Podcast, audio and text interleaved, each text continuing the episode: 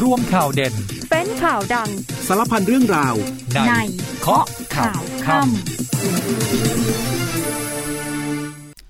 สวัสดีครับต้อนรับคุณผู้ฟังทุกท่านนะครับเข้าสู่รายการเคาะข่าวค่ำนะครับพบกันเป็นประจำทุกวันนะครับตั้งแต่วันจันทร์จนถึงวันอาทิตย์ไม่เว้นวันหยุดนะครับ สิบเก้านาฬิกาสามสิบนาที ถึง ยี่สิบนาฬิกาโดยประมาณเนี้ยพบกันได้ทางสถานีวิทยุในเครือกองทัพบกนะฮะทั่วประเทศเลยนะครับรวมทั้งเรายังไลฟ์กันแบบสดๆใน Facebook กันด้วยนะครับเข้าไปในเพจของ Facebook นะครับที่เพจสถานีข่าวสนามเป้านะครับพบกันวันนี้ครับวันพฤหัสบดีที่สิบเจ็ดสิงหาคมสองพันห้าร้อยหกสิบหกคุณผู้ฟังอยู่กับผมแจ็คสุพนันท์นิตมนตรีนะครับอ่ะวันนี้นะฮะหลายคนเนี่ยจับตากันนะฮะเรื่องเบาๆแต่ก็เป็นเรื่องหัวร้อนกันเลยทีเดียวสนั่นโซเชียลนะฮะหลายคนตามหาใครคือคุณกบเนี่ยเป็นเรื่องของฝ่ายบุคคลโรงแรมนะฮะดังในพื้นที่โคราชนครราชสีมาเนี่ยนะฮะมีการแชทคุยกับพนักงานนะฮะแล้วก็ดูเหมือนว่าพนักงานเนี่ยอยากจะลาไปดูใจคุณแม่แต่ปรากฏว่าคุณกบนี่แหละไม่ให้ลานะฮะจนท้ายที่สุดคุณแม่เสียชีวิตนะฮะแล้วยังโดนให้มาเขียนใบลาออกอีกล่าสุดกระทรวงแรงงานสั่งสอบข้อเท็จจริงเรื่องนี้เนี่ยเดี๋ยวมีรายละเอียดกันมาด้วยแล้วก็ล่าสุดเนี่ย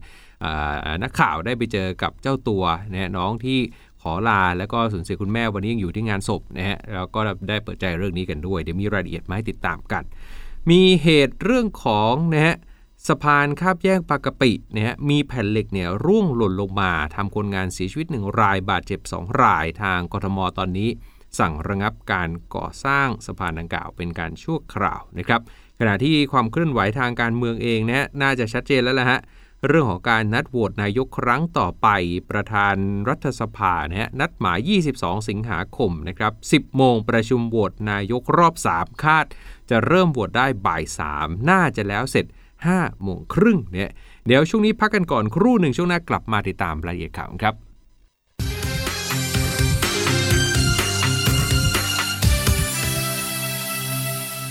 สิบเก้านาฬิกาสามสิบสี่นาทีกลับมาเคาะข่าวกันต่อกับผมสุพนันท์นิตมนตรีนะฮะทักทายผู้ฟังทาง Facebook กันเล็กๆน้อยๆนะฮะคุณสมสมัยกาสาคุณบางออนเล็กใบนะฮะทักทายเรามาผ่านทางเพจสถานีข่าวสนามเป้าเนี่ยใครฟังทางวิทยุและอยากรับชมใบหน้าเนี่ยบอกว่าฟังแต่เสียงและอยากเห็นหน้าอ่ะลองเข้ากันมาได้ใน Facebook สถานีข่าวสนามเป้านะครับอ่ะมาดูเรื่องนี้กันหน่อยนะฮะหลายคนบอกว่าเอาอีกแล้วหรือนะฮะ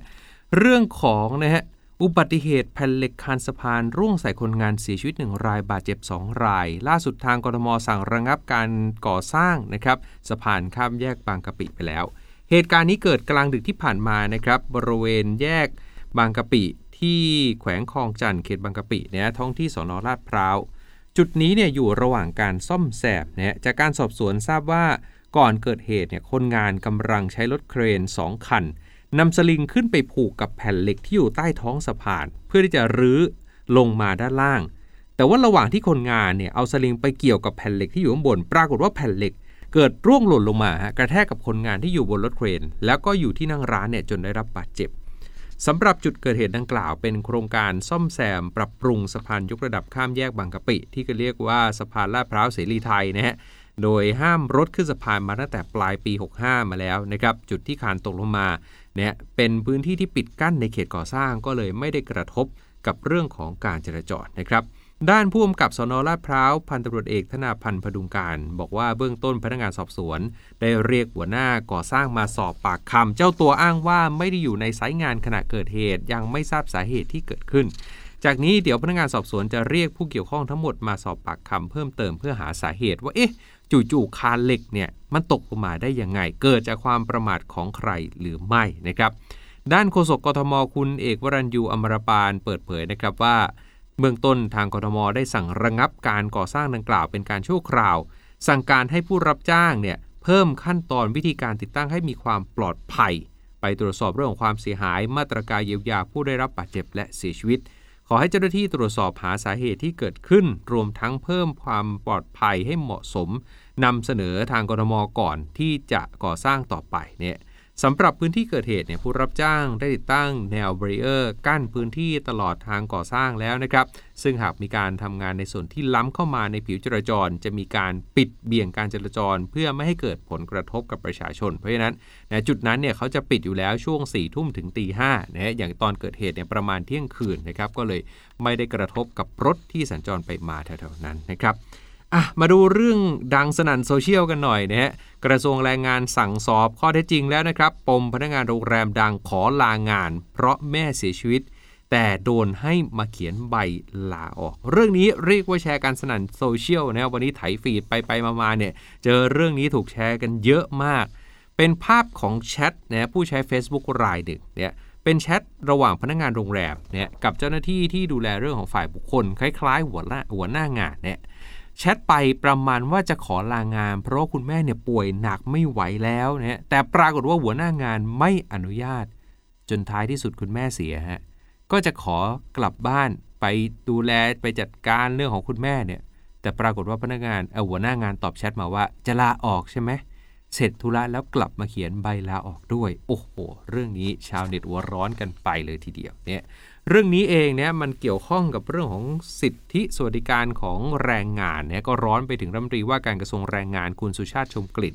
บอกว่าได้สั่งการให้กรมสวัสดิการและคุ้มครองแรงงานไปตรวจสอบข้อเท็จจริงเนี่ยพร้อมกับให้ความเป็นธรรมกับทั้งสองฝ่ายเบื้องต้นถ้าไปดูตามพรบคุ้มครองแรงงานเขาบอกว่า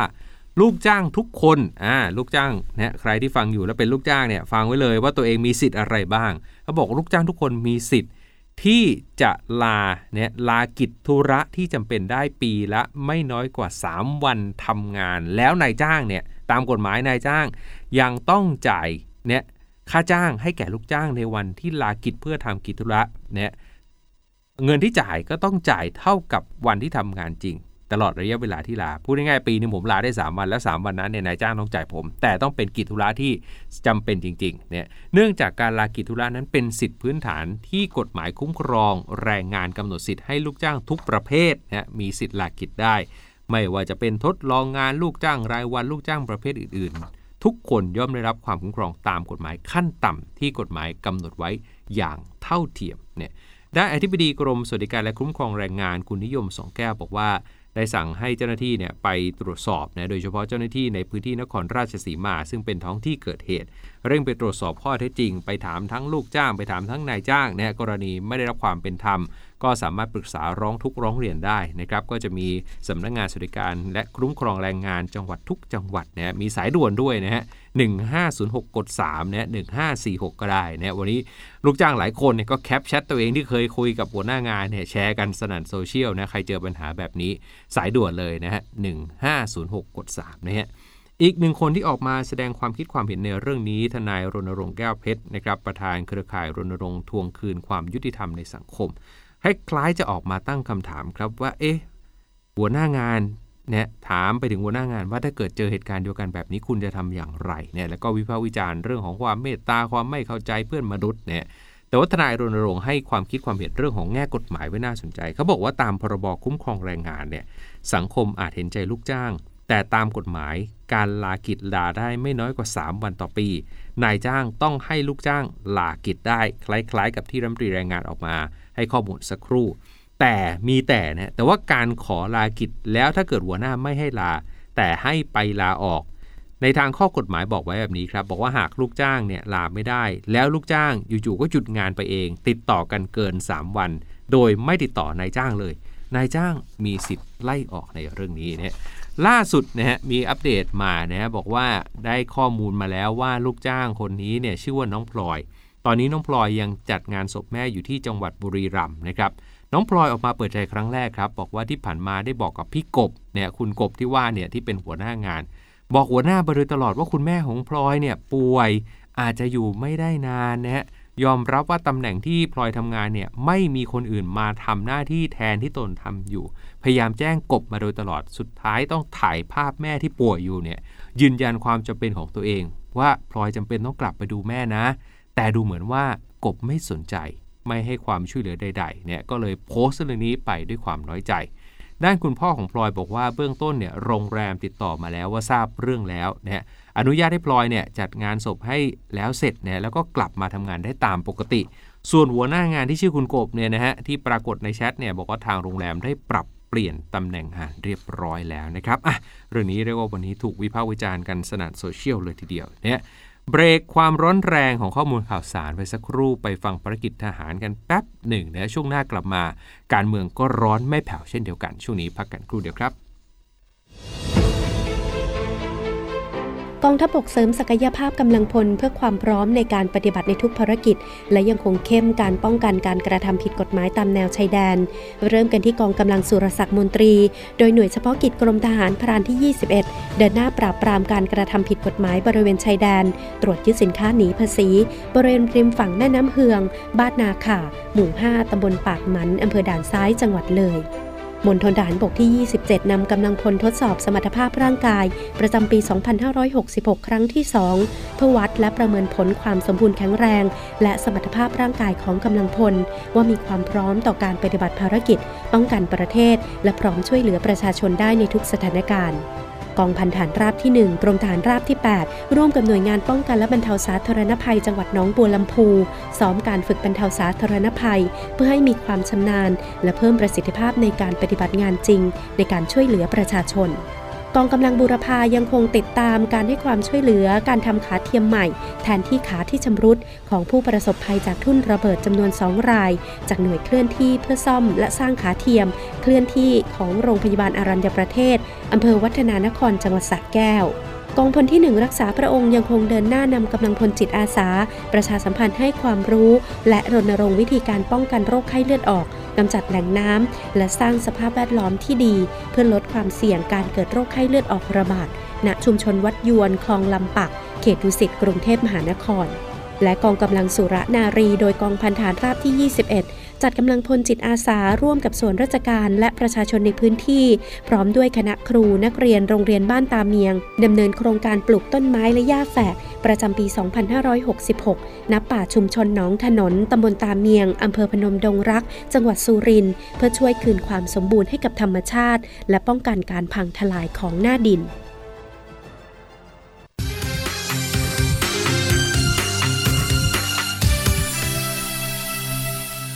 สิบเก้านาฬิกาสี่สิบเจ็ดนาทีกลับมาเคาะข่าวกันต่อกับแจ็คสุพนาลิศมนตรีนะครับช่วงนี้มาเกาะติดความเคลื่อนไหวทางการเมืองเนี่ยค่อนข้างชัดเจนฮะยี่สิบสองสิงหาคมนี้รู้กันครับการโหวตนายกรอบสามจะเป็นอย่างไรประธานรัฐสภานัดหมายเรียบร้อยเนี่ยคาดว่าจะเริ่มประชุมสิบโมงเพื่อหลีกเลี่ยงการจราจรเนี่ยแล้วก็น่าจะแล้วเสร็จไม่เกินห้าโมงครึ่งนะครับนายวันมูฮัมหมัดนอมาธาประธานรัฐสภาเรียกประชุมฝ่ายกฎหมายและเจ้าที่ที่เกี่ยวข้องเพื่อหารือแนวทางการนัดประชุมรัฐสภาที่คาดว่าจะมีขึ้นยี่สิบสองสิงหาคมนี้ในการโหวตเลือกนายกโดยรอบนี้จะเริ่ม สิบโมงเช้าจากรอบก่อนๆเนี่ยจะนัดกัน เก้าโมงครึ่งแต่จะเห็นว่าวันโหวตนายกทีไรมักจะมีการปิดถนนบริเวณรอบๆสภาเพื่อความปลอดภัยนะเพราะฉะนั้นก็เลยขยับมาเนี่ยเวลามานิดหนึ่งเพื่ออำนวยความสะดวกด้านการจราจรและเดี๋ยวจะมีการแจ้งประชุมนะแจ้งรายละเอียดต่างๆในที่ประชุมวิปสามฝ่ายให้ทราบในวันพรุ่งนี้นักข่าวก็ถามประเด็นเรื่องของญัตติของคุณโรมที่เสนอให้ทบทวนมติของสภาเนี่ยเรื่องของการไม่ได้เสนอชื่อคุณพิธาซ้ำในรอบสองที่ค้างอยู่ในวาระเนี่ยอาจารย์มโนบอกว่าเดี๋ยวพอเปิดประชุมเนี่ยนะฮะก็จะพยายามให้เรื่องดังกล่าวให้ได้ข้อสรุปโดยเร็วที่สุดเชื่อว่าจะใช้เวลาไม่มากนักเพราะว่าไม่มีประเด็นสำคัญคงจะให้ที่ประชุมลงมติว่ารับพิจารณายติของนายโรมหรือไม่ฮะส่วนเรื่องของการโหวตนายกตอนนี้ฝ่ายกฎหมายเตรียมการว่าจะเริ่มโหวตในช่วงบ่ายสามคาดว่าจะรู้ผลไม่เกินห้าโมงครึ่งนะครับใครจะได้โหวตเป็นนายกนั้นต้องมีเสียงสามร้อยเจ็ดสิบห้าเสียงขึ้นไปขณะที่คุณณัชชาบุญชัยอินทร์สวัสดิ์นะครับสสกทมพรรคก้าวไกลเห็นด้วยนะที่คุณเศรษฐานะจะมาแสดงวิสัยทัศน์ในการประชุมรัฐสภายี่สิบสองสิงหาเพราะแคนดิเดตนายกคือคนที่จะมาทำงานให้ประชาชนในอีกสี่ปีข้างหน้าฉะนั้นทิศทางจะทำงานอย่างไรก็ควรนะมาแสดงวิสัยทัศน์ให้ทั้งสส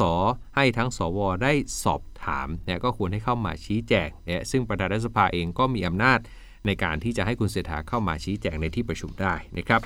ขณะที่ฝากฝั่งของรวมไทยสร้างชาติวันนี้คุณพีรพันธ์สาลีรัฐวิภาคหัวหน้าพรรคเนี่ยได้โพสต์ Facebook บอกว่าได้รับการติดต่อจากพรรคเพื่อไทยเรื่องการทำงานให้ชาติบ้านเมืองซึ่งทั้งสองฝ่ายเห็นตรงกันว่าถึงเวลาที่บ้านเมืองควรจะมีความสามัคคีปรองดอง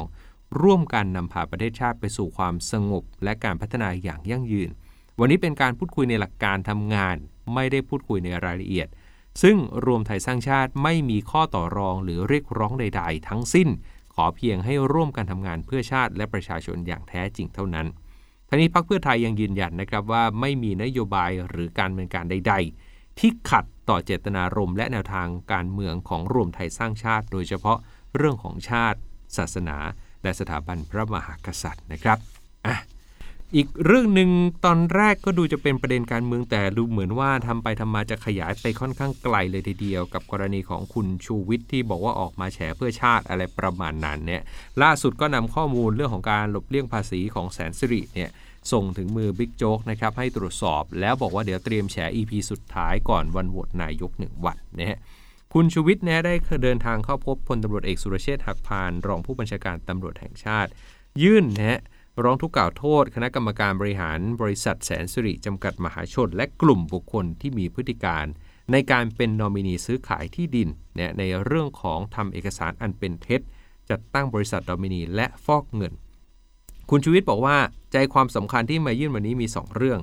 เรื่องแรกคือที่ดินถนนสารสินขอให้ตรวจสอบว่ามีการหลบเลี่ยงภาษีหรือไม่มีรายละเอียดการโอนที่ดินบอกว่าแยกสิบสองคนโอนสิบสองวันเพื่อหลีกเลี่ยงการจ่ายภาษีแบบกลุ่มบุคคลเนี่ย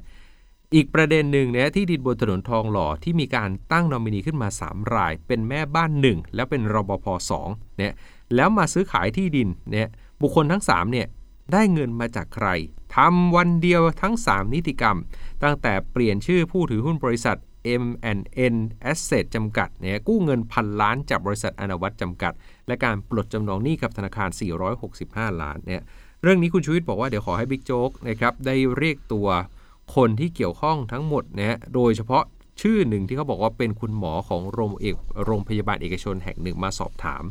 เนี่ยเพราะคุณหมอคนนี้เป็นคนขายที่ดินเนี่ยว่าเอ๊ะตอนที่ขายเนี่ยเจรจาซื้อขายกับใครคุณชูวิทย์บอกว่าเชื่อว่าหมอไม่กล้าโกหกคิดว่าหมอไม่ได้เจรจาซื้อที่ดินหลักร้อยล้านกับแม่บ้านกับรปภอย่างแน่นอนแล้วเดี๋ยวจันทร์ที่ยี่สิบเอ็ดสิงหาคมนี้ก่อนวันโหวตนายกหนึ่งวันจะแถลงข่าวตอนสุดท้ายเปิดเผยข้อมูลให้เห็นท่าแท้ของนายทุนด้านพลตำรวจเอกสุรเชษฐ์บอกว่าเดี๋ยวรับเรื่องไว้ก่อนนะจะดำเนินการทั้งหมดและตรวจสอบทุกกรณีเพื่อทำให้ความจริงปรากฏและจะสอบสวนอย่างตรงไปตรงมาถ้าเรื่องไหนผิดก็ว่ากันไปตามผิดตามอำนาจหน้าที่นะฮะไปดูอีกเรื่องกันหน่อยฮะเรียกว่าเบี้ยผู้สูงอายุเป็นเหตุนะฮะล่าสุดทางผู้ชุมนุมกลุ่ม วี แฟร์ และเครือข่ายรวมตัวกันที่กระทรวงการคลังคัดค้านการตัดเบี้ยยังชีพย้ำฮะเสียภาษีมาทั้งชีวิตแต่กลับถูกเลือกปฏิบัติเครือข่ายสลัมสี่ภาคเครือข่ายประชาชนเพื่อรัฐสวัสดิการและเครือข่ายรัฐสวัสดิการเพื่อความเท่าเทียมและเป็นธรรมเรียกว่าตัวเองว่ากลุ่ม วี แฟร์ รวมๆกันกว่าร้อยคนนะฮะมาที่กระทรวงการคลังออกแถลงการณ์นะฮะร่วมของเครือข่ายประชาชนห้าสิบสามองค์กร หนึ่งพันสี่ร้อย กว่ารายชื่อคัดค้านการตัดเบี้ยยังชีพผู้สูงอายุนะครับโดยแถลงการณ์เนี่ยยื่นข้อเรียกร้องให้ยกเลิกระเบียบของกระทรวงมหาดไทยเพื่อเพิ่งมีผลไปเมื่อสิบสองสิงหาที่ผ่านมาบอกว่ากลับไปใช้ระเบียบเดิมดีกว่าเพราะระเบียบเดิมไม่ต้องมีการพิสูจน์ความจนกระทรวงการพัฒนาสังคมและความมั่นคงของมนุษย์เนี่ยต้องออกกฎหมายรองรับระบบบำนาญทั่วหน้าไม่ใช่ใช้หลักนโยบายการจ่ายเบี้ยยังชีพผู้สูงอายุตามมติคณะรัฐมนตรีกระทรวงการคลังควรตัดงบประมาณรายจ่ายที่ไม่จำเป็นแล้วหารายได้ใหม่ๆเข้ารัฐเพื่อจัดสวัสดิการให้ประชาชนแบบทั่วหน้าส่วนที่รัฐสภาเองนะครับนายเสียจำปาทองสสของก้าวไกลเนี่ยได้นำสสก้าวไกลเนี่ยแถลงคัดค้านระเบียบกระทรวงมหาดไทยเรื่องดังกล่าวที่ออกมาบอกว่าเป็นการหมุนกงล้อระบบสวัสดิการย้อนกลับจากที่ไทยควรก้าวไปสู่การมีระบบสวัสดิการทั่วหน้าตอนนี้จะกลับไปสู่ระบบสงเคราะห์ที่ต้องพิสูจน์ความจนเพื่อให้ได้รับการช่วยเหลือเป็นการลดทอนศักดิ์ศรีความเป็นมนุษย์และหากใช้ฐานข้อมูลบัตรคนจนเนี่ยมาเป็นเกณฑ์มาเป็นเส้นแบ่งว่าใครควรได้หรือไม่ควรได้เบี้ยยังชีพที่ว่านี้ ก็ประเมินกันว่าจะมีผู้สูงอายุบางส่วนที่มีรายได้น้อยแล้วต้องหลุดออกไปจากระบบไม่ได้รับเบี้ยยังชีพผู้สูงอายุอย่างที่ควรจะได้ราวๆหกล้านคนนอกจากนี้เขาบอกว่าไปสำรวจฐานข้อมูลบัตรคนจนเองก็ไม่ค่อยเที่ยงตรงสักเท่าไหร่มีคนจนที่จนจนจนจริงๆเนี่ยประมาณ สี่สิบหกเปอร์เซ็นต์ ที่เขาจนแล้วไม่ได้รับสิทธิสวัสดิการแห่งรัฐหรือว่าไม่ได้รับบัตรคนจนนะเพราะฉะนั้นเขาบอกว่าการเอาบัตรคนจนมาเป็นเกณฑ์อาจจะไม่ได้เป็นการให้ความช่วยเหลือแบบตรงเป้าอย่างที่รัฐบาลตั้งใจทางนี้พรรคก้าวไกลบอกว่าเดี๋ยวเตรียมยื่นร่างพรบ.บำนาญทั่วหน้านะฮะโดยมีสาระสำคัญคือกลุ่มบุคคลทุกคนเนี่ยที่มีอายุหกสิบปีขึ้นไปต้องได้รับบำนาญแห่งชาติโดยไม่ตัดสิทธิประโยชน์ใดๆของผู้สูงอายุที่ได้รับบำนาญตามกฎหมายอื่นหรือตามมติคณะรัฐมนตรีแล้วต้องกำหนดอัตราบำนาญแห่งชาติใหม่ทุกสามปีนะไม่ใช่ว่าจ่ายเลทเดียวหกร้อยก็ยาวหกร้อยมาเลยต้องคำนวณใหม่ทุกสามปีทุกคนต้องได้รับบำนาญต่อเดือนไม่ต่ำกว่าเส้นความยากจนของสภาพัฒน์ตามที่เคยหาเสียงไว้อย่างก้าวไกลเขาก็หาเสียงไว้ที่ สามพันบาทนะครับอ่ะไปดูเรื่องของการพัฒนาโครงสร้างพื้นฐานกันหน่อยนะนายกรัฐมนตรีลงพื้นที่จังหวัดสระบุรีไปดูโครงข่ายคมนาคมขนส่งทางรางเขาบอกว่าถ้าเปรียบประเทศชาติเป็นขบวนรถไฟต้องเดินหน้าไม่สิ้นสุดถ้าหัวขบวนดีเนี่ยขบวนนั้นก็ไปได้ดีแต่ถ้าหัวขบวนไม่ดีอาจล้มทั้งขบวนวันนี้พลเอกประยุทธ์จันทร์โอชานายกรัฐมนตรีลงพื้นที่ตรวจเยี่ยมโครงการก่อสร้างรถไฟทางคู่ช่วงมาบกระเบาชุมทางจิระนะฮะไปดูอุโมงค์ที่หนึ่งนะชื่อว่าอุโมงค์ผาเสด็จนะอยู่ในพื้นที่จังหวัดสระบุรีเป็นส่วนหนึ่งของโครงการรถไฟความเร็วสูงช่วงกรุงเทพโคราชโดยท่านนายกเนี่ยนั่งรถไฟตรวจเยี่ยมโครงการก่อสร้างระหว่างทางนักข่าวก็ถามนายกว่านายกถือว่าเป็นรถไฟขบวนสุดท้ายใช่หรือไม่ประมาณนี้นายกก็ตอบคำถามกลับนะฮะนะถามกลับว่าอะไรขบวนสุดท้ายมีตั้งหลายขบวนรถไฟไม่มีวันสิ้นสุดอยู่แล้วประเทศชาติต้องเดินหน้าไม่สิ้นสุดทุกคนต้องช่วยกันทำไปข้างหน้าให้ได้เพราะฉะนั้นรถไฟยังมีหัวขบวนเลยถ้าหัวขบวนดีก็ไปได้ตลอดถ้าหัวขบวนไม่ดีก็ล้มทั้งขบวนไปไม่ได้เข้าใจหรือไม่อ่ะก็ตั้งคำถามกลับไปอย่างนักข่าวสำหรับการตรวจเยี่ยมโครงข่ายระบบคมนาคมทางรางครั้งนี้นะจุดแรกเนี่ยนายกได้ไปดูอุโมงค์ผาเสด็จที่ว่านะฮะก็เป็นส่วนหนึ่งของช่วงมาบกระเบาชุมทางจิระนะฮะเขาบอกว่ามาตรวจเยี่ยมเนี่ยเป็นความคืบหน้าสัญญาในงวดที่สามก็จะมีทั้งหมดสามอุโมงค์ด้วยกันอุโมงค์แรกอย่างที่บอกไปมาบกระเบาที่สถานีผาเสด็จนะหินลับสระบุรีเป็นอุโมงค์คู่รางเดี่ยวนะครับซึ่งเป็นอุโมงค์รถไฟที่ยาวที่สุดในประเทศไทยแล้วก็จะมีอุโมงค์ที่สองอยู่ที่สถานีหินลับและสถานีมวกเหล็กใหม่จังหวัดสระบุรีส่วนอุโมงค์ที่สามจะตั้งอยู่ที่เขื่อนลำตะคองตอนนี้สร้างแล้วเสร็จนะครับอนาคตก็มีวางการวางแผนไว้ว่าตรงนี้น่าจะเป็นแหล่งท่องเที่ยวแห่งใหม่ที่มีทิวทัศน์สวยงามด้วยถ้าใครเคยขึ้นมอเตอร์เวย์เส้น เอ็ม หก ถ้าจำไม่ผิดนะแถวนั้นเนี่ยโอ้โหวิวตรงนั้นนี่สวยงามจริงๆเนี่ยนายกบอกว่ารัฐบาลมั่นใจว่าถ้าโครงการเหล่านี้แล้วเสร็จจะช่วยเสริมประสิทธิภาพด้านการเดินรถได้อย่างสะดวกรวดเร็วมากยิ่งขึ้นสามารถรองรับจำนวนรถได้ไม่น้อยกว่าสองเท่าตัวโดยขบวนรถโดยสารก็ทำความเร็วได้สูงสุดที่เฉลี่ยราว ร้อยถึงร้อยยี่สิบ กิโลเมตรต่อชั่วโมงจากเดิมเนี่ยอยู่ที่ห้าสิบกิโลเมตรต่อชั่วโมงส่วนขบวนรถสินค้านะจากปัจจุบันวิ่งกันอยู่แค่ยี่สิบเก้ากิโลเมตรต่อชั่วโมงก็ทำความเร็วได้เพิ่มขึ้นถึงหกสิบกิโลเมตรต่อชั่วโมงก็จะร่นระยะเวลาในการเดินทางไม่ต้องเสียเวลาหลบหลีกขบวนเนี่ยคาดว่าการก่อสร้างด้านโยธาน่าจะแล้วเสร็จและเปิดเดินรถในทางคู่ใหม่ได้บางส่วนเนี่ยในปี สองพันห้าร้อยหกสิบเจ็ด เนี่ยจากนั้นนายกก็ไปที่อุโมงค์มวกเหล็กต่อนะฮะไปดูความร่วมมือระหว่างไทยจีนในการพัฒนาระบบรถไฟความเร็วสูงเชื่อมโยงภูมิภาคกรุงเทพหนองคายนะครับช่วงระยะแรกก็คือกรุงเทพโคราชก่อนนะครับสองร้อยห้าสิบกิโลเมตรจุดเริ่มต้นจากสถานีกรุงเทพอภิวัตรหรือว่าสถานีกลางบางซื่อเนี่ยไปถึงสถานีปลายทางนครราชสอ่านครราชสีมาทั้งหมดก็มีหกสถานีก็ไล่ตั้งแต่กรุงเทพอภิวัตรหรือว่าบางซื่อแล้วก็มีดอนเมืองอยุธยาสระบุรีปากช่องและโคราชตามแผนที่วางไว้คาดว่าจะสามารถเปิดให้บริการได้ภายในปีสองพันห้าร้อยเจ็ดสิบนะฮะจริงๆก็มีหลายคนตั้งคำถามเรื่องเอ๊ะทำไมรถไฟความเร็วสูงของไทยมันช้านะจริงๆมีคนออกมาอธิบายเรื่องเงื่อนไขสัญญาที่น่าสนใจไว้นะฮะเผื่อใครสนใจลองไปหาอ่านเพิ่มเติมกันได้นะครับ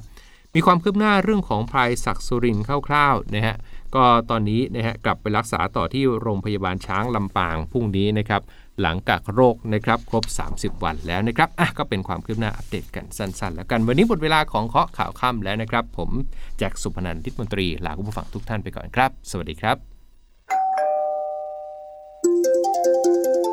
ย่อโลกข่าวทั้งวันให้คุณรู้ข่าวไม่ตกประเด็นช่วงเคาะข่าวค่ำกับพิธีกรคนข่าวพบกันทุกวันจันทร์ถึงวันอาทิตย์ไม่ควรพลาดเพราะคุณจะไม่ตกข่าวที่คิดแล้วเคาะทุกวันส่งตรงถึงคุณตั้งแต่เวลา สิบเก้านาฬิกาสามสิบนาที ถึง ยี่สิบนาฬิกาโดยประมาณทางสถานีวิทยุในเครือกองทัพบก